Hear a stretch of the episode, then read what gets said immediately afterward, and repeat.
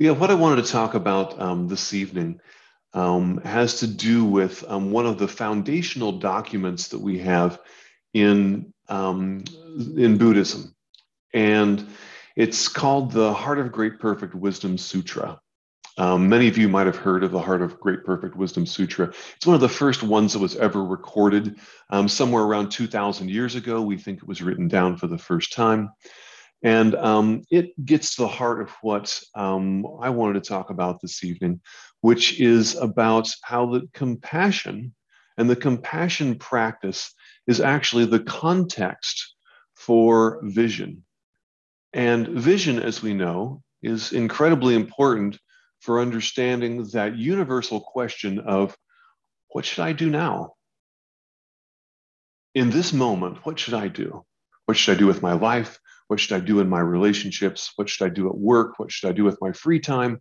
How should I volunteer? What social causes should I be involved in? How should I be educating myself? What spiritual path should I be on? All of those questions that we have. Human beings have questions. How do I make this a better world? How do I suffer less? We would all like to see the answers to these things. And so this document starts off with telling us about compassion. And I don't want to read the whole document to you. In fact, the entire answer is given in just the first sentence. So that's a pretty easy one. Um, and the it starts off with this long word, or this long two words, Avalokiteshvara Bodhisattva. Avalokiteshvara Bodhisattva. Now, I'm not going to get too deep into unpacking the uh, theological threads on this, but the thing I want to point out is that this document, which is the most read document in all of Buddhism, in most monasteries around the world that are Buddhist monasteries that, that do any sort of chanting practice, this is chanted every day. And it's chanted here at San Francisco Zen Center every day. And it starts off with Avalokiteshvara Bodhisattva. Avalokiteshvara is, Bodhisattva is the Bodhisattva of compassion. And a Bodhisattva is um, a type of, um, an archetype, if you will, of how a person might live their life, where as opposed to Michael, me wanting to be enlightened, um, and I'm seeking Buddhism so that I can suffer less and I can move into some sort of a much nicer state I am practicing so that other people might actually suffer less. And so that's a bodhisattva. A bodhisattva is actually trying to engage other individuals. And Avalokiteshvara bodhisattva is the type of bodhisattva that put together is the bodhisattva of compassion that is that is their, their central practice. There's different statues that have iconography that that um, um, reflect and manifest that. And some people in some forms of Buddhism take these literally, like um, this is a, a deity, but in most cases it's taken as an archetype and something that is symbolic of a way of being. And this is the very beginning to the Heart of Great Perfect Wisdom Sutra the Heart of Great Perfect Wisdom Sutra. And the first sentence reads Avalokiteshvara Bodhisattva, when deeply practicing Prajnaparamita, clearly saw that all five aggregates are empty and thus relieved all suffering. So there's a lot of words in there, and I don't want to go any further into the document than this first sentence. But that last part is something that interests most of us, which is thus relieved all suffering. That is a huge statement. Thus relieved all suffering.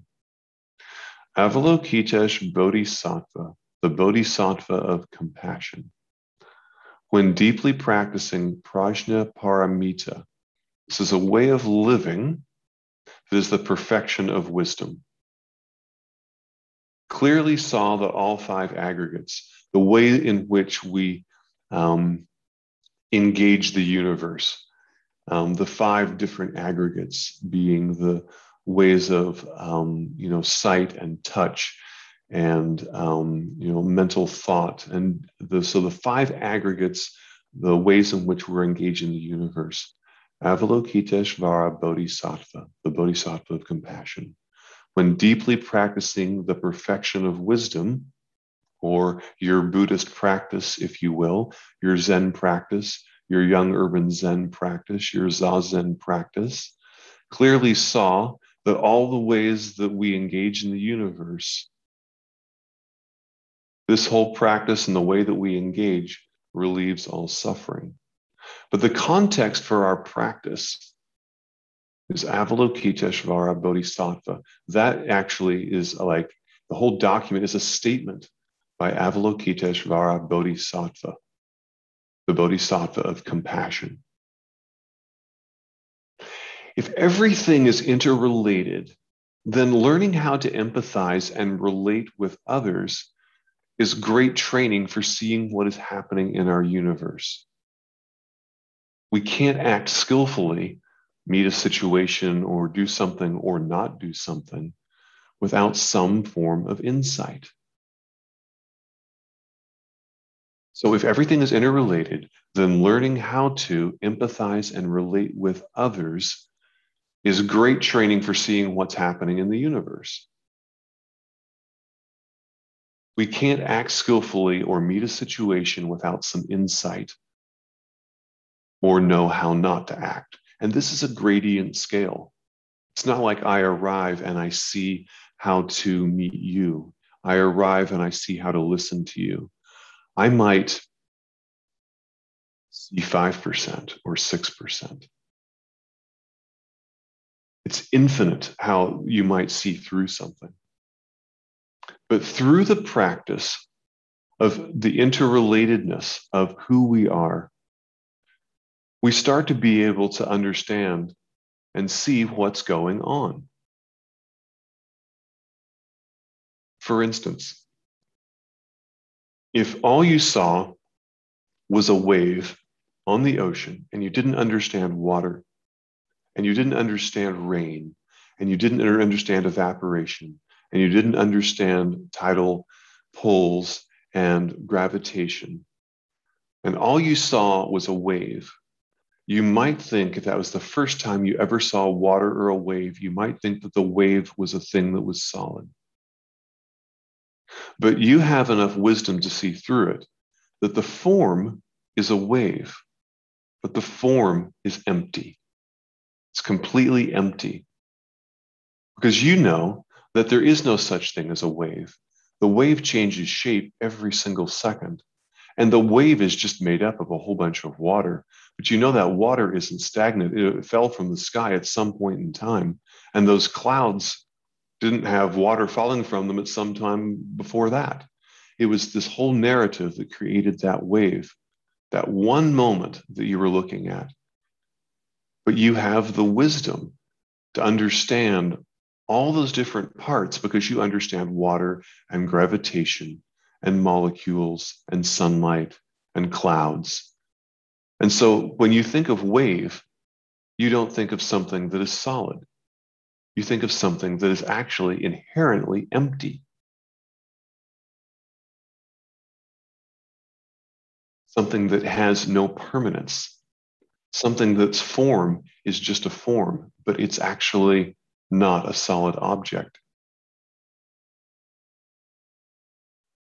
And seeing in this way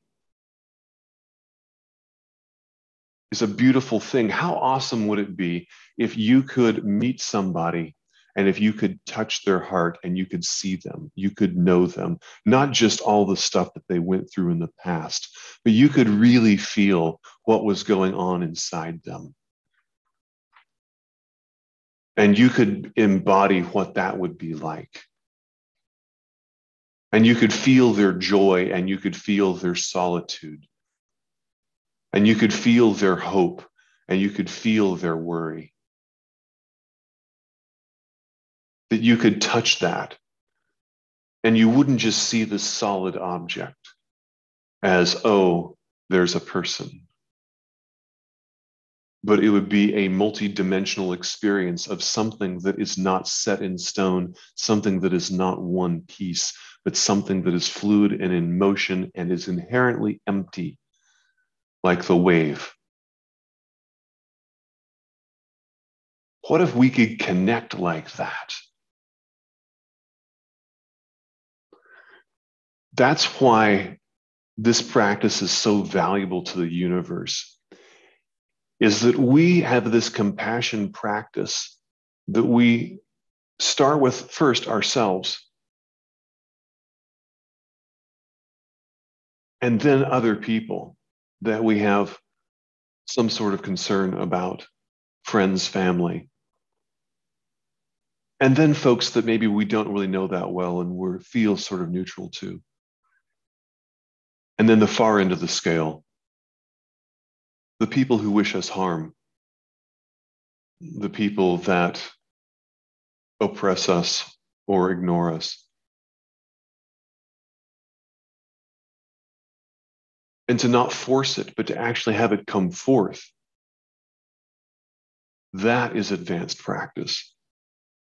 And that's what the Heart of Great Perfect Wisdom Sutra is about, is that starting with compassion and a compassion practice we start to develop wisdom. We start to see through the five aggregates all the ways in which we experience the universe. And we start to see the emptiness and the connectedness of it all. And then we start to realize that suffering for ourselves and others starts to cease, starts to recede, starts to go away. Compassion is the starting point for ending universal suffering.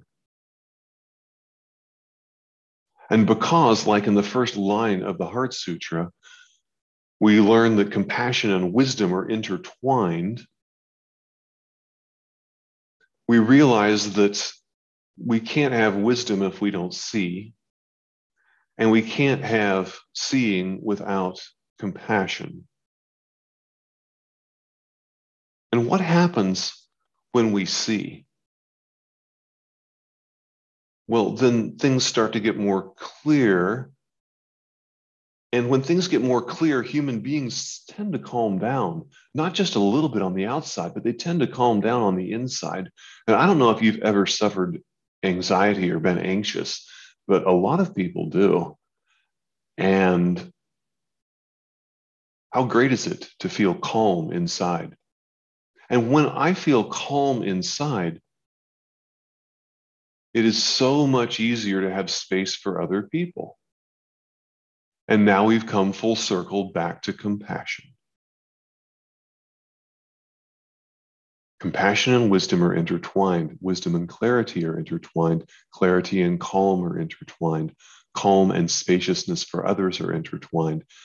Spaciousness and compassion are intertwined. And then we've come full circle.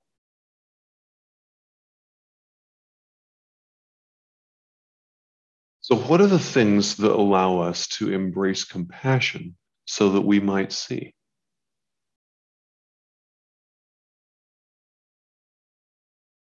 There are compassion practices that we can do, both physical and mental. But first, it starts off with ourself. And it was what we were doing when we were sitting zazen. And just learning to be with our own monsters and demons and not to go to war with them. To sit and to let whatever comes up come up. And to learn to cultivate compassion first with ourselves. Asking ourselves a question if I raised someone to age five with a voice that's inside my head, would that be a healthy human being? Starting off with compassion, understanding that our flaws were not self chosen and that we did not create a project plan to feel angry or anxious or jealous or worried or distracted.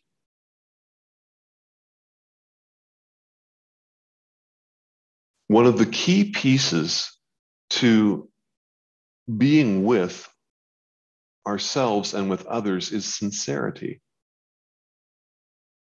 So if you want to think of like a compassion practice, think if there is a way in which I might not be sincere, where I might hide behind this or that, a persona, a lot of humor,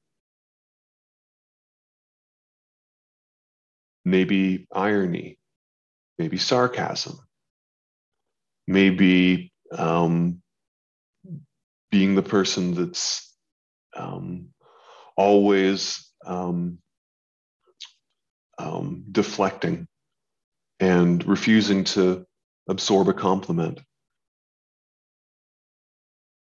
Have you ever felt uncomfortable when someone complimented you? Wanted to push it away. Oh, it's nothing. Or, um, well, everybody in my family's like that. Just, you know. But um, one of the most interesting things I heard was being um, self um, defacing, um, being um, in a way that is um, refusing to, to hear any good about myself is just as egotistical as bragging about myself. It's just feeling the other side of the coin. And what is it to just be sincere in the moment and to nod and say, Well, thank you. That felt good. I appreciate you sharing that with me. Have you ever played the game of the person you don't notice?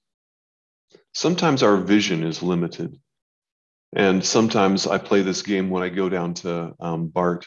I'm standing our, our, um, our train system here in San Francisco. And um, somebody told me this, oh, 15 years ago at Zen Center during a class. And so I um, tried this out when I went home.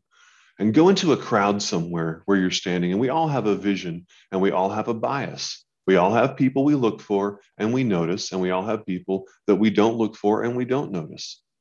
And just play that game sometime in public. Stand and look around and say, Who would I not have noticed? Who would I not have noticed?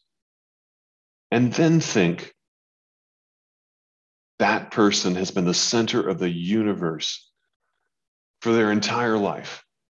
For their entire life, they have been the ultimate center of the universe. And I wouldn't have even noticed that person. That person that was just over there being quiet, minding their own business, reading their book, surfing their phone, doing their thing. And just notice sometimes how closed our bias can be and playing with that flexibility to just reach out and to open our scope and our radar for who's around us and what's going on with them.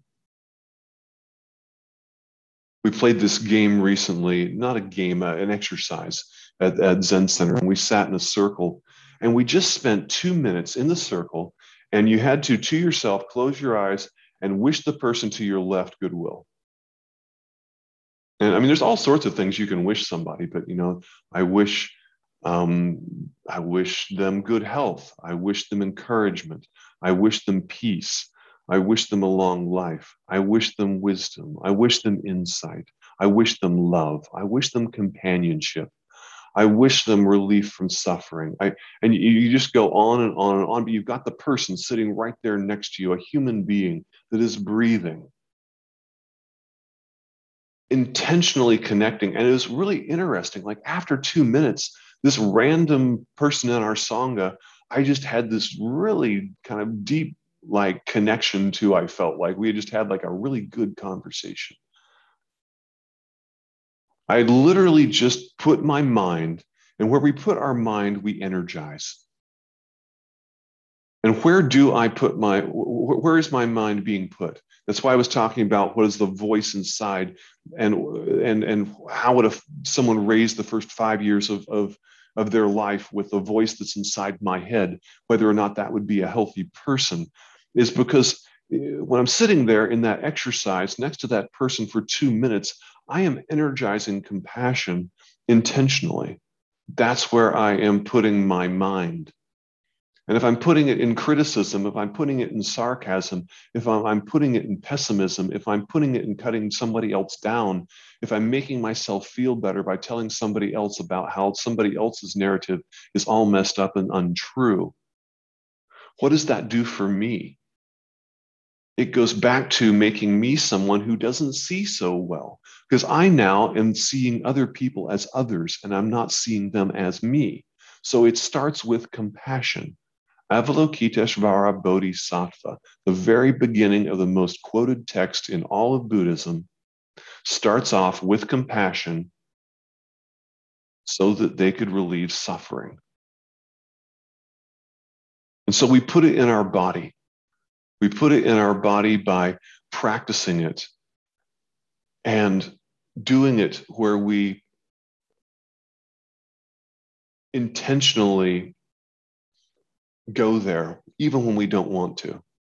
I had a situation one time where I was forced to go there. I was forced to be, um, I worked in the Middle East years ago um, for a foundation.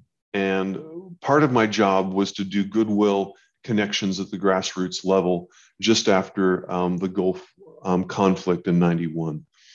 And um,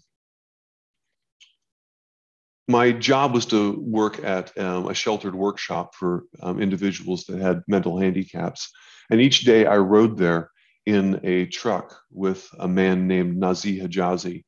And Nazi, um, spelled N A Z I, um, had a fierce temper and was just really not uh, fun to be with.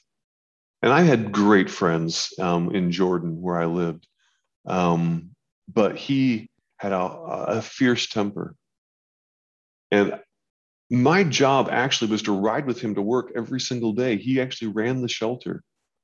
And um, it was 40 minutes away. And so every day I got in the truck and I forced myself to make conversation and to think about what was going on in Nazi's life. I really didn't have any other choice. It was kind of my job. And um, he would sit there with the windows mostly rolled up smoking cigarettes one after the other. And um, I noticed that after two or three minutes every day, I actually kind of enjoyed talking to Nazi. I was just forced into a truck in the middle of a desert and I just had to be with him. And you know, sometimes that's what it's about is just the willingness to try. To try there's a great experiment that they did where they took two groups of people and one group they um, they were going to teach both groups how to play tennis and one group they gave lessons tennis lessons to. And another group they didn't tell them that they were trying to learn how to play tennis. And so for they told them that for um, six months they were going to be paid to be extras in a movie. And what they needed to do is they needed to look like tennis players. And they needed to watch videos of professional tennis players. And then they needed to go out and they needed to try to play tennis, but no one really gave them much instruction. They gave them a little bit of instruction, but the main thing, the main thing they told them was to look like a tennis player, to move like a tennis player. To between you know um, sets, you know, walk around like a tennis player, hold your racket like a tennis player, embody it. So you can probably guess what happened in this experiment. But at the end of the experiment, and of course, they were both playing tennis every day, but one of them without a really a goal of whether or not the ball landed in or out. And the people who were learning to embody the tennis player were the ones who hands down beat the other folks. And they all started as novices. But there's something about just putting your body into it, putting your mind into it, and saying, I just want to embody this. And so oftentimes in my life, I'll think of people who are archetypes of compassion. I'll, I'll think of them even when I'm in difficult situations and think of their spacious heart. Think of how they hold other um, individuals. I chose my teacher, Ryushin Paul Haller, when he was teaching a class years ago. And I asked him to be my teacher, and I was just impressed with him. Um, I took a class from him, and afterward, he was doing Q and A, and um, there were several people that were really being kind of pedantic and critical. And it was just kind of like, eh, you know, he just delivered this nice class. And then there are these people that are picking this thing apart. And he held it with such grace and such graciousness. And he just seemed, and the people just eventually melted and kind of like bonded with him, you know. And I can remember sitting there and thinking, I want to be like that. That's the voice I want to have in the universe.